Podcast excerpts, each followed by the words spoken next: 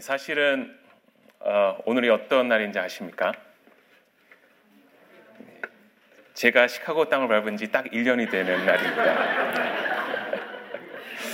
어, 시간이 참 빠르다는 그런 생각이 들면서도 어, 또 이런 기회에 하나님의 말씀을 어, 함께 나눌 수 있다는 어, 그 사실이 참 감회가 새롭게 다가오기도 합니다. 아시다시피 저는 우리 시카고 기쁨교회에서 유초동부를 담당을 하고 있습니다.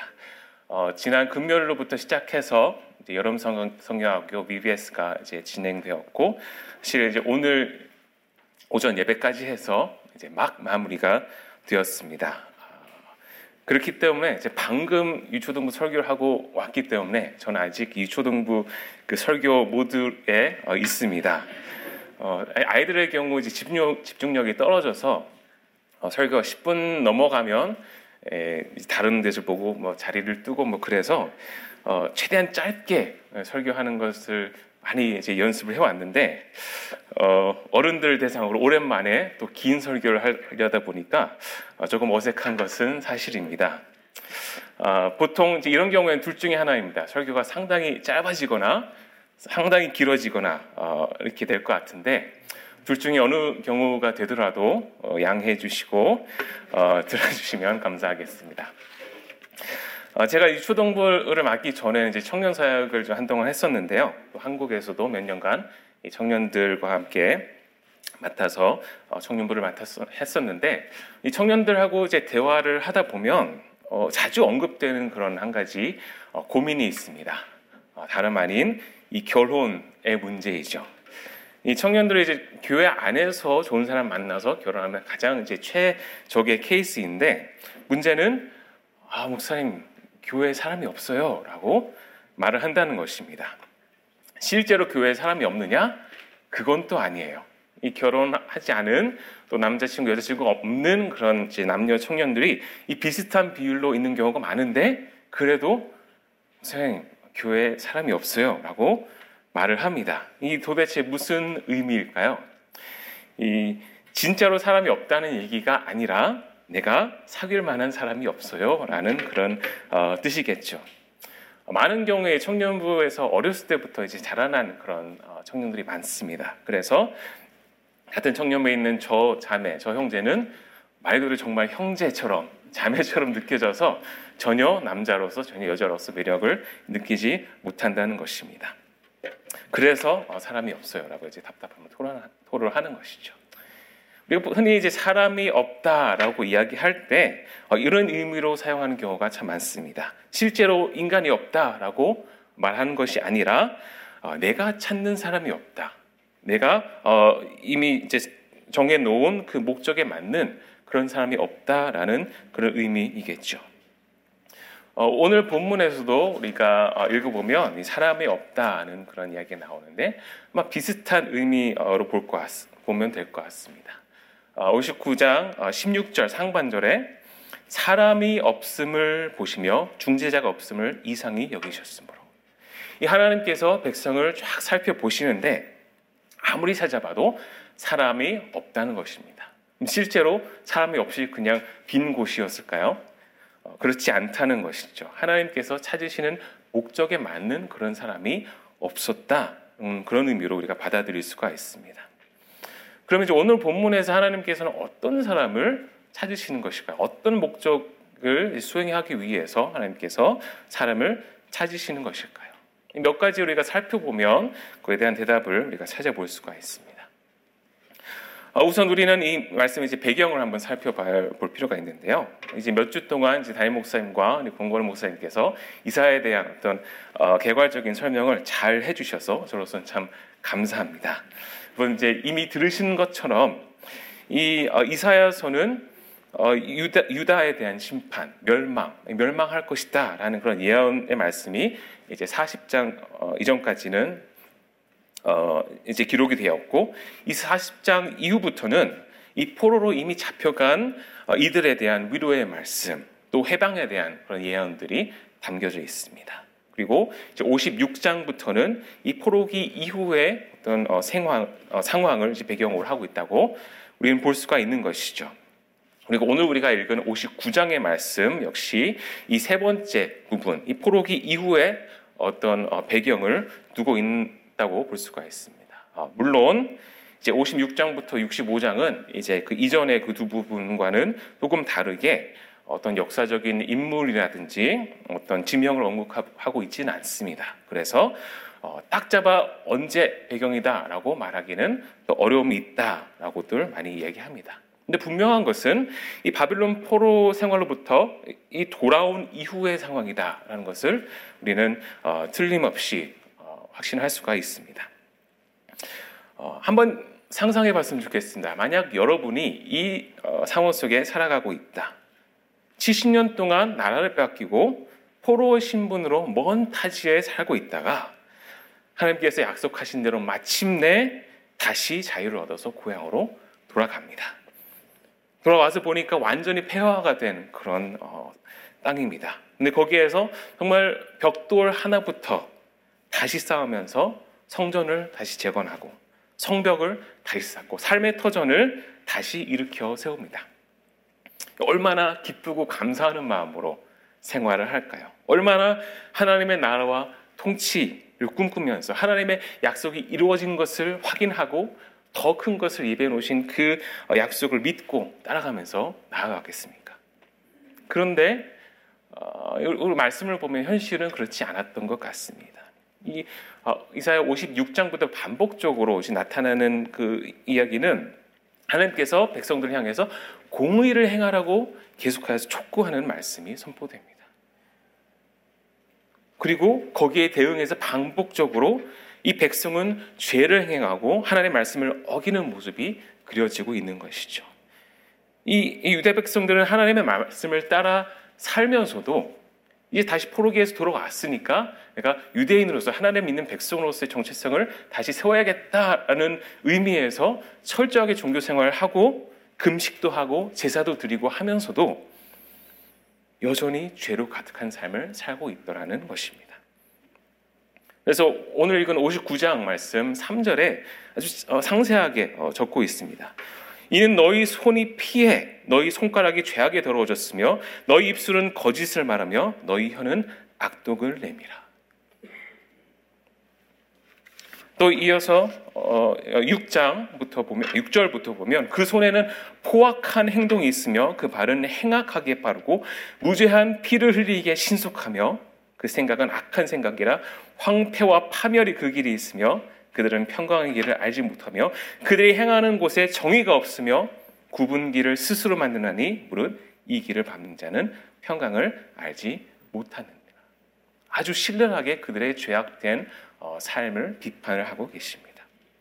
하나님께서는 이 유대 민족에게 포로 생활로부터 해방을 주셨고 또 다시 일으켜 주시겠다는 약속을 하고 계신데 정작 백성은 여전히 죄 가운데 살아가고 있습니다. 이에 대한 단적인 예로 우리가 느헤미야 5장의 말씀을 보면 알 수가 있습니다. 이 느헤미야는 이 포로 생활에서 귀환한 유대인들의 지도, 자로서이 총독으로서 예루살렘에 왔습니다. 근데 총독으로 재임하는 그 기간 중에 정말 기가 막힌 소식을 듣게 됩니다. 어, 아무래도 이제 그 바닥부터 다시 시작하니까 좀 어려움 속에 있었겠죠 백성들이 게다가 어, 이 땅에 흉년이 들었던 것 같습니다. 그래서 사람들이 먹고 사는 게 너무 힘들었습니다. 그렇다 보니 돈을 빌려야지만 곡식을 먹을 수가 있었던 것이죠. 근데 그 돈을 빌리기 위해서는 어, 포도원도 밭도 다 저당을 잡히게 됩니다. 그런데 거기까지 모자라서 자기의 자녀들까지도 노예로 팔아야 겨우겨우 곡식을 사서 먹을 수가 있는 그런 상황 속에 있었습니다. 근데 그거에 비해서 이 생활에 비교적 풍족했던 사람들이 있었습니다. 귀인들과 관원들은 그 돈을 빌려주면서 이 대부업으로 더 많은 부를 축적하고 있었던 것이죠. 이런 상황 속에 있는 백성들이 이 느헤미야를 향하여서 좀 도와달라고 이 요청을 합니다. 그 이야기를 들은 느헤미야는 아주 크게 노하면서 이제 5장 8절에 이렇게 어, 대답했다고 기록이 되어 있습니다. 그들에게 이르기를 우리는 이방인의 손에 팔린 우리 형제 유다 사람들을 우리의 힘을 다하여 도로 찾았거늘 너희는 너희 형제를 팔고자 하느냐 더구나 우리의 손에 팔리게 하겠느냐 하매 그들이 잠잠하여 말이 없기로. 이 전후 문맥을 보면 느헤미야가 그들을 때리면서 이런 얘기를 했다고 합니다. 이거 정말 기가 막힐 노릇 아니겠습니까? 하나님께서 포로 생활에서 해방을 주셔서 다시 고향으로 돌아왔는데 거기에서 동족을 노예로 삼는 그런 악행을 저질렀던 것이죠. 하나님께서 그분의 백성들을 억압으로부터 구원해 주시고 삶의 터전을 다시 일으켜 세워 주시고 뿐만 아니라 새 일을 행하신다고 그 이사의 이후의 말씀을 보면 더 큰 역사 새 하늘 새 땅까지도 약속하고 계신데 백성들은 여전히 자기만 잘 살려고 자기 배만 불리려고 동족을 노예로 삼는 그런 악행까지 감행하고 있었던 것입니다. 이런 상황을 바라보시는 하나님의 어, 마음은 어땠을까요? 오늘 말씀 16절에는 하나님의 마음을 아주 잘 표현해 주고 있습니다.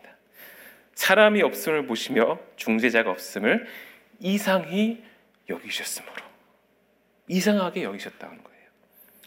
왜 사람들이 저럴까? 왜 공의를 행하는 사람이 이렇게 없을까? 왜 사람이 없을까? 공동 번역 성서를 보면 어, 조금 더 어, 와닿게 표현하고 있습니다. 사람을 사람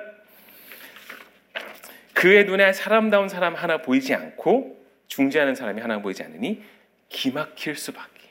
하나님이 기가 막히셨대요. 너무 어처구니가 없는 어, 일입니다. 너무 이상한 것이죠. 하나님의 구원의 손길을 경험하고 더 큰 하나님의 역사와 하나님의 나라의 도래에 대한 약속까지도 받았음에도 불구하고 그 약속을 받들어서 하나님의 뜻을 이루어 나가는 것이 아니라 자기만을 위해서 사는 사람으로 가득했다는 것입니다.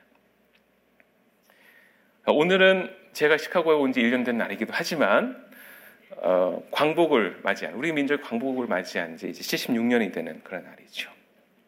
저는 그날 그 현장에 없었습니다. 아쉽게도 하지만 어, 얼마나 감격스러웠을지는 어느 정도 짐작이 됩니다. 어, 해외에 나와 있으면 모두가 애국자가 된다고 하잖아요. 근데 그런 어, 마음이 아니더라도 정말 우리 한국 사람들에게는 민족애가 얼마나 강한지 역사적으로 보면 반복적으로 잘 나타나 있습니다. 그래서 이 광복을 맞이했을 때 얼마나 큰 기쁨이었는지 어, 상상을 상상을 할 수가 있는 것이죠. 어, 그런데 저는 이제 개인적으로 어렸을 때부터 이 광복에 대해서 배우면서 참 신기하고 의문이 가는 그런 부분이 있었습니다. 근데 그토록 바라고 소망하던 광복인데 어째서 얼마 지나지 않아 분단이 되었을까? 어떻게 얻은 자유인데 이 서로 다른 이념으로 해서 어떻게 민족이 갈라졌을까? 너무나도 안타까운 현, 현실이 아닐 수가 없습니다. 그럼에도 불구하고 어, 그 이후에 이어졌던 이 전쟁의 폐허 속에서 하나님께서 우리 어, 민족에게 복을 많이 주셔서 정말 그 예루살렘 성전을 정말 바닥부터 다시 재건하고 성벽을 다시 쌓는 그런 유다 민족, 들처럼 우리 민족도 정말 벽돌 하나하나 쌓으면서 다시 어, 일으켜 어, 세워주시지 않으셨습니까? 정말 지금은 이제 믿기 힘들 정도로 정말 많이 발전한 그런 나라가 되었습니다. 이 백범 김군 선생이 어, 바랐던 것처럼 정말 문화의 힘을 가지고 아름다운 나라를 이루어낸 것이 우리 민족 아니겠습니까? 세계적으로 BTS가 또 인기를 얻고 한식이 또 어, 인기를 얻고 있지 않습니까? 이렇게 복을 많이 받고 있는 우리들이지만 안타깝게도 여전히 그 복을 받은 우리들 가운데 분열이 계속되고 있고 분단이 여전히 있고 가면 갈수록 어떻게 보면 차별과 증오와 혐오가 더 늘어나는 그런 느낌이 들기도 합니다. 이런 상황 속에서 드는 질문이 있죠. 아니 한국의 그리스도인이 그렇게 많은데 왜 여전히 갈등과 혐오가 있을까? 아니 오히려 어째서 이 갈등과 혐오에 앞장서던 이들 가운데 물론 일부 있겠지만 교회와 그리스도인들이 서 있을까? 사실 이거는 미국 의 경우도 마찬가지입니다. 이 미국이라는 나라가 기독교적인 가치 위에 서진 나라다라고들 이야기하지만 이 사회 속에서 지금 비춰지고 있는 기독교의 모습은 편견과 아집, 혐오와 인종차별 등의 모습이 주를 이루고 있습니다. 이 고통받는 사람들은 계속 고통 중에 있고 차별당하고 소외된 사람 여전히 소외되고 있는데 이들을 향한 사람이 없다는 것이죠. 공의와 정의를 행하는 자들은 보이지 않느냐. 얼마나 기가 막힌 노릇이 아니겠습니까? 하나님께서 우리 시대를 보고도 이상히 여기실 만하지 않습니까? 이 다윗이 처음에 던졌던 질문을 한번 해보도록 하겠습니다. 들어가서 하나님께서는 이런 상황 속에서 어떤 사람을 찾으시는 것일까요? 이 말씀을 우리가 공동 번역으로 살펴보면 조금 더 어떤 느낌인지 어떤 사람을 찾으시는지 알 수가 있습니다. 공동 번역은 이렇게 번역하고 있어요. 그의 눈에는 사람다운 사람 하나 보이지 아니하고 하나님께서 이런 상황 속에서 찾으시는 사람은 사람다운 사람입니다. 사람 구실을 하는 사람인 것이죠. 풀어서 생각한다면 하나님께서 사람을 창조하실 때 가지셨던 그 본래의 목적에 따라서 살아가는 사람이 바로 하나님께서 찾고 계신 사람이라는 것입니다. 하나님은 인간을 어떤 목적으로 창조하셨을까요? 창세기를 보면서 우리가 쭉 풀어 나갈 수 있겠지만 어, 오늘 말씀에 사실 명료하게 그것이 나와 있습니다. 사람이 없음을 보시며 중재자가 없음을 이상히 여기셨다고 말합니다. 여기에서 중재자라고 어, 번역된 단어의 어원을 이제 살펴보면 만나다, 만지다라는 그런 의미를 가지고 있다고 합니다. 그리고 하나님께서 찾으시는 사람은 정말 사람다운 사람은 바로 다른 사람을 만나주고 연결해주고 만져주는 그런 삶이라는 것을 알 수가 있습니다. 공의가 행해지지 않고 저와 역시 욕심이 창궐하는 그 백성 가운데 고통 중에 있는 사람을 만나주고 연결해주는 그런 역할을 하는 사람이 바로 사람다운 사람이요 하나님께서 찾으시는 사람이라고 오늘 말씀은 우리에게 알려주고 있습니다. 세번역 성경을 보면 조금 더 명료하게 풀어내고 있습니다. 사람다운 사람을 이 압박받는 사람을 도우려는 사람이라고 번역을 하고 있는 것이죠. 결국 오늘 우리가 말씀을 통해서 우리가 분명히 알 수 있는 것은 하나님께서 찾으시는 사람은 모두가 고통 중에 있을 때 나만 잘, 살겠, 잘 살겠다고 남들을 억압하는 사람이 아니라 어, 저 죄된, 죄된 그런 세상에서 나는 분리되어서 나는 금식도 하고 종교행위도 하면서 제사도 드리면서 혼자 의로운 척 하는 사람이 아니라 하나님의 백성이라고 하면서도 하나님 원하시는 그 공의와 정의를 무시하면서 욕심에 따라서 사, 사는 사람이 아니라 공의와 공평이 땅에 떨어져서 밟히는 상황 속에서도 그 가운데 있는 압박받는 사람들을 도와주고 고통당한 자를 만나주고 이어주는 사람을 하나님께서는 찾으시고 바로 그런 사람이 진정 하나님의 눈에는 사람다운 사람이라는 사실입니다. 그런데 오늘 말씀을 사실 여기에서 마무리하면 짧아서 여러분이 좋기도 하고 어, 그렇지만 왠지 허전합니다. 좀 찝찝할 수도 있겠습니다. 하나님께서 그런 사람다운 사람을 찾으시는데 그런 사람이 없기 때문에 하나님이 이상히 여기셨다. 참 이상하다 하고 끝나버리면 사실 어, 안 되는 것이죠. 하나님께서 어, 기가 막히셨구나. 이상히 여기셨구나. 참 이상하다 하고 넘기셨을까요? 그렇지 않았습니다. 사실 이것은 그냥 이상하다 하고 넘길 만한 일이 아니죠. 냉동실에 있는 아이스크림이 어, 생각보다 빨리 사라졌을 때 참 이상하다라고 아내가 말할 수는 있겠지만 이 문제만큼은 하나님께서 그냥 넘어갈 만한 그런 일이 아닙니다. 하나님께서는 이상히 여기시고 끝난 것이 아니었습니다. 오늘 어, 설교 제목을 제가 이상히 여기셨으므로 하고 어, 정했습니다. 이, 이, 말씀을 이제 묵상하면서 저에게 좀 중요하게 다가왔던 부분이 어디 어떤 부분인지 어, 알수 있을지는 모르겠습니다. 어디였을까요? 어, 이상히 여기셨다는 것도 물론 중요하지만 거기에 붙어 있는 음으로였습니다. 한국어가 참 좋은 것이 어, 말을 끝까지 들어봐야 그 참된 의미를 안다는 것이죠. 이 뒤에 무엇을 붙이냐에 따라서 의미가 상당히 이제 바뀌게 어, 됩니다. 이, 이 이상이 여기셨음으로 해서 음으로가 붙은 것으로 인하여서 우리는 무엇을 알 수가 있습니까? 하나님께서 참 이상하다 하고 가만히 계신 것이 아니라 그 뒤에 뭔가 있다는 것을 알 수가 있습니다. 하나님께서 가만히 계시지 않으셨다는 걸 아는 것이죠. 이상이 여기셨기 때문에 그 뒤에 행동이 따랐음을 알 수 있는 것입니다. 그리고 그 뒤에 하나님께서 하신 행동을 보면 정말 가히 충격적이라고밖에 말할 수가 없습니다.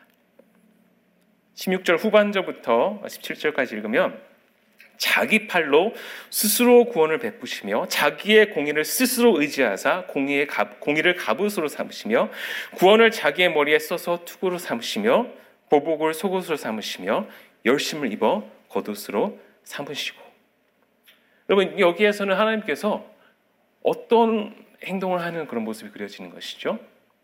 전쟁에 나가려는 그런 준비를 하는 것입니다. 전쟁에 나가기 위해서 어, 이 장비를 착용하는 그런 모습이 그려지는 것이죠. 여기에서 강조되는 부분이 있습니다. 이 아, 조금 아까 보신 것 중에 노란색으로 표시되는 것이 이 자기 스스로 하나님께서 스스로 행동을 하셨다는 것이 강조가 되는 것이죠. 직접 움직이시고 직접 행동에 옮기셨다는 것이 강조되고 있습니다. 이게 왜 그렇게 중요한 것일까요? 이 압박당한 이들을 구원해 줄 이가 없으니 하나님께서 직접 구원을 베푸셨다. 공의를 베풀 이가 없으니 직접 공의를 갑옷으로 입으셨다. 이 중재자가 없음을 한타는 것에서 끝나는 것이 아니라 하나님께서 직접 그 중재자가 되셨다는 것을 의미하고 있습니다. 왜 하나님께서 그토록 직접 나서야 하셨을까요?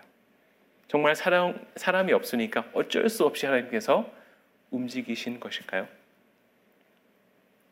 이 전쟁 이야기가 나와서 이제 말씀드립니다. 제가 뭐 거의 10년이나 된 이야기이지만 제가 어, 육군으로 이제 군목으로 복무를 했습니다.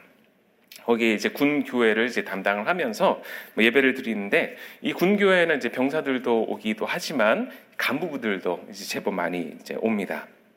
그리고 이 간부 중에 어, 그, 그 부대의 지휘관이 뭐 연대장, 뭐 여단장, 뭐 사단장이 교회를 나오면 그러면 그 밑에 있는 간부들도 이제 많이 이제 따라오게 됩니다. 근데 그렇게 되면 사실 참 편합니다. 이게 어, 부대에서 뭔가 뭐 뭔가 프로그램을 하고 싶다.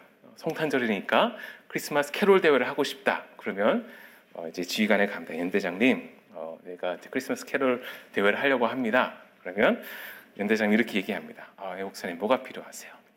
휴가증이 좀 필요합니다. 휴가증을 딱 걸면 그러면 이제 병사들이 난리 나거든요. 그러면 연대장이 뭐라 그러냐면 옆에 있는 인사과장 불러요. 목사님 휴가증 필요하신 대로 드려. 그러면 곧바로 그 다음 날 월요일 날 어, 인사과장한테 연락이 와서 휴가증 몇 장 드릴까요? 이렇게 예, 연락이 오는 것입니다. 이, 어, 연대장님이 직접 움직이는 것이 아니라 말만 하면 그 밑에 부하들이 움직이는 것이죠. 그런데 어, 그렇게 말을 하지 않아도 부하들이 움직이게 하는 방법이 있습니다. 뭔지 아십니까? 말 전혀 하지 않고 만약에 치워야 되는 의자가 있으면 지휘관이 의자를 딱 잡습니다. 어떻게 될까요? 순식간에 여기저기에서 다른 손들이 와서 그 의자를 치웁니다. 그리고 뭐 몇분 안 돼서 치워야 될 의자들이 다 치워지는 것이죠. 어떻게 이런 놀라운 마법이 일어나는 것일까요? 이 높은 위치에 있는 사람이 행동하는 것이 그만큼 중요하다는 것입니다. 그만큼 큰 의미가 있는 것이죠. 그냥 의자를 여기에서 저기로 옮기는 것이 단순한 의자를 옮긴다는 의미가 아니라 부하들에게 그대로 하라는 그런 명령입니다. 말로 하지 않아도 전달되는 메시지인 것이죠. 하나님께서 직접 움직였던 이유가 무엇이었을까요? 직접 스스로 공의를 갑옷을 입으시고 직접 구원을 투구로 쓰시고 악을 보복하기 위해서 나아가는 것은 어쩔 수 없이 사람이 없어서 하신 것이 아니었습니다. 그것을 보고 그렇게 행하는 것을 보여주신 것이라고 우리는 깨달을 수가 있습니다. 하나님께서 직접 행하신 일들을 보고 그 공의 없는 세상에 공의를 이루어가는 그런 사람다운 사람들이 좀 나오라고 하나님께서 보여주신 것 아니겠습니까? 우리가 이것을 이제 성경 전체 아니면 이 구원 역사 전체로 확대해서 보면 어떨까요? 하나님께서 공의를 이루시기 위해서 직접 나서신 그 최대의 사건이 무엇입니까? 하나님께서 인간의 옷을 입으시고 이 땅을 직접 찾아오신 성육신 사건 아니겠습니까? 예수님께서 이 땅에 오셔서 약한 자들 찾아가시고 병든 자들을 고쳐주시고 소외되고 멸시받던 자의 친구가 되어 주셨습니다. 죄로 인해서 멸망의 길로 가던 우리 모두를 만나 주시고 만져 주시고 중재자로서 하나님께 갈 수 있는 길을 만들어 주시는 그 사건입니다. 십자가에서 죽으시고 부활하심으로 인하여서 모든 악의 세력을 무너뜨리시고 참된 정의를 세우신 바로 그 사건입니다. 하나님께서 이렇게 직접 움직이셨던 이유가 단순히 우리가 그 구원을 누리기만을 위함이었을까요? 아닙니다.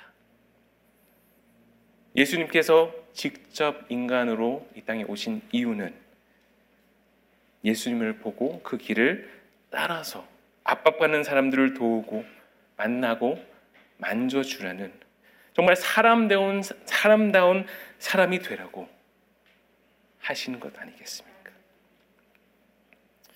여러분 이 WWJD라는 말 혹시 들어보셨나요?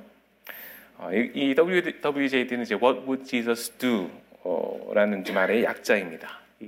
1896년도에 발간된 소설 In His Steps에서 등장하는 어, 사실 아주 유명한 문구입니다. 어, 레이먼드라는 작은 동네에 관한 이야기인데 어느 날 그 동네 교회 목사님이 어, 성도들에게 한 가지를 제안합니다. 무슨 결정을 하든지 이 질문을 먼저 던지고 결정을 하세요. What would Jesus do? 예수님이라면 어떻게 하셨을까? 라는 질문을 던져, 던지고 그 결정을 내리세요. 그리고 그렇게 됐을 때 어떤 일이 일어나는지 한번 아, 봅시다 라는 내용입니다. 설교 그 이 소설의 챕터 챕터 하나가 이제 각 인물별로 어, 그 그렇게 했을 때 어떤 삶의 변화가 있었는지를 이제 보여주는 것이죠. 어, 이 소설이 출판됐을 당시에는 엄청난 인기를 얻었습니다. 얼마나 인기가 좋았는지 지금 계산해 보면 120년이 넘는 그런 세월이지만 여전히 이 What would Jesus do라는 이 문구가 어, 그리스도인들 사이에서는 아주 중요한 의미로 가지고 있고 많은 그리스도인들이 인생의 중요한 결정을 할 때 어떤 어, 원칙으로 삼는 그런 문구이기도 합니다. 특별히 뭐 청소년들이나 어린 사역을 하면 팔찌로 상당히 많이 이제 판매되기 베스트셀러 어, 이템입니다. 어, 그런데 어, 이참참 참 좋은 말이고 당연히 우리가 예수님 께서 어떻게 하셨을까라고 생각하고 고민하면서 우리의 인생의 결정을 하는 것이 맞는 이야기이긴 한데 이 문구에 있어서 사실은 좀 맹점이 있습니다. 사실 이 문구 자체라기보다는 이 문구를 대하는 아, 우리의 자세에 있어서 좀 어, 오류가 있을 가능성이 있습니다. 이것을 이제 소설의 내용을 보면 어, 알 수도 있는데요. 뭐 예를 들어서 소설에 등장하는 한 인물은 이제 일간지의 편집장입니다. 그런데 어, 주일날 나가는 신문이 마음에 건, 걸리는 거예요. 그래서 어, 주일날은 신문을 발간하지 않겠다라고 결정을 합니다. 그래서 그 일간지는 또 구독자 수들이 많이 줄어들고 피해를 입었습니다. 하지만 예수님은 어떻게 하셨을까라는 그 질문에 예수님이라면 이렇게 하셨을 것 같다 해서 결정을 내리게 됩니다. 또 다른 어, 인물은 어, 철도 회사를 다니고 있는데 그 회사의 비리를 발견하게 됩니다. 예수님이라면 어떻게 하셨을까 고민을 하다가 나는 그만둬야겠다. 그래서 어, 직장을 그만두고 다른 직장을 구하게 됩니다. 한 여성은 자기를 좋아하는 남자가 있는데 그 프로포즈 하는 것을 거절합니다. 예수님이라면 어떻게 하셨을까? 이런 남자하고 결혼 안 했을 거야. 하면서 어, 거절을 하게 됩니다. 어, 이, 런 결정들을 보면 어, 좀 공통점이 보이실지 모르겠습니다. 어, 인생에 아주 중요한 어떤 그 결정을 내려야 될 때 이 What would Jesus do라는 질문을 던지는 것을 볼 수가 있습니다. 그리고 그 질문에 대한 어, 대답으로 하는 행동들로 인하여서 손해를 보는 그런 일이 있습니다. 그래도 나는 믿음을 지켰다라는 어떤 어, 위안을 받고 열심히 살아가긴 하겠죠. 뭐이 이 소설 안에 참 이런 비슷한 종류의 이야기들이 참 많이 있습니다. 근데 사실 문제는 이, 이 질문을 하고 어, 결정을 내렸다는 것보다는 이런 특정한 상황에서만 왜 이런 질문을 하는 것일까라는 것이죠. 크게 고민이 될 때에만 예수님이라면 어떻게 하실지 생각했다는 것이에요. 사실 우리의 삶을 살다 보면 우리 삶에 큰 고민만 있는 것이 아니지 않습니까? 우리 하루하루가 순간순간 크고 작은 결정도 이루어지고 그 결정의 결과로 나타나는 행동이 결국 우리가 어떤 사람인지 보여준다고 할 수 있을 텐데 이게 인생의 어려운 결정에서만 What would Jesus do? 라고 묻고 우리 일상생활에서 나머지 그 결정들은 그렇게 하지 않는다면 우리가 진정 예수님의 발자국을 따라가는 사람이라고 말할 수가 있을까요? 그럼 이 질문을 삶의 일부분에만 적용하는 것이 아니라 우리 삶의 크고 작은 모든 부분에 적용하게 된다면 그러면 어떻게 되는 것일까요? 제가 볼 때는 이 질문은 자연스럽게 다른 질문으로 바뀌게 될 것입니다. Would Jesus do가 아니라 예수님께서는 이런 어려운 상황에서 어떤 결정을 하실까가 아니라 크고 작은 모든 결정에서 예수님을 닮아가고 예수님의 성품을 닮아가는 그런 결정을 하다 보면 예수님이라면 어떤 사람이 되셨을까? 어떤 존재였을까? Who would Jesus be로 우리의 질문이 바뀌게 되는 것입니다. 예수님은 어떤 어떻게 하셨을까 생각하고 그대로 따라가다 보면 예수님을 따라가는 나는 어떤 사람일까 물어볼 수밖에 없는 것이죠. 공의를 위해서 세, 공의를 세우기 위해서 이 땅에 오신 예수님은 우리가 어떤 사람이 되기를 원하실까요? 단순히 죄악 가운데 있는 이 세상 속에서 그 죄에서 피해가고 벗어나는 사람이 되기를 원하실까요?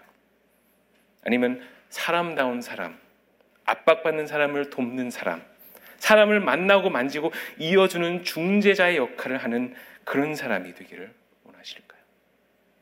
하나님께서 찾으시는 사람은 바로 이런 사람이었습니다.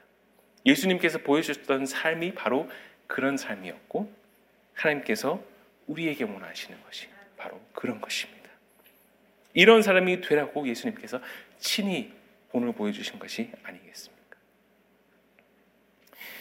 이 도산 안창호 선생이 이런 말을 했다고 하죠. 그대는 나라를 사랑하는가? 그러면 먼저 그대가 건전한 인격이 되라. 우리 중에 인물이 없는 것을 인물이 되려고 마음 먹고 힘쓰는 사람이 없는 까닭이다. 인물이 없다고 한탄하는 그 사람 자신이 왜 인물이 될 공부를 아니하는가? 사랑하는 여러분, 하나님께서 찾으신 사람, 어, 하나님께서 찾으신 사람이 없다는 것이 이상한 일입니다. 왜냐하면 그런 사람이 되라고 사람다운 사람이 되라고 하나님께서 우리를 부르셨을 뿐만 아니라 직접 친히 그 길을 보여주셨기 때문입니다. 공의가 사라지고 죄악이 창궐한 이 시대 가운데 하나님의 구원의 역사를 경험하고 회복과 영광의 약속을 받은 하나님 나라 백성인 바로 우리가 하나님께서 찾으시는 그런 사람다운 사람이 되기를 예수님의 이름으로 축원합니다.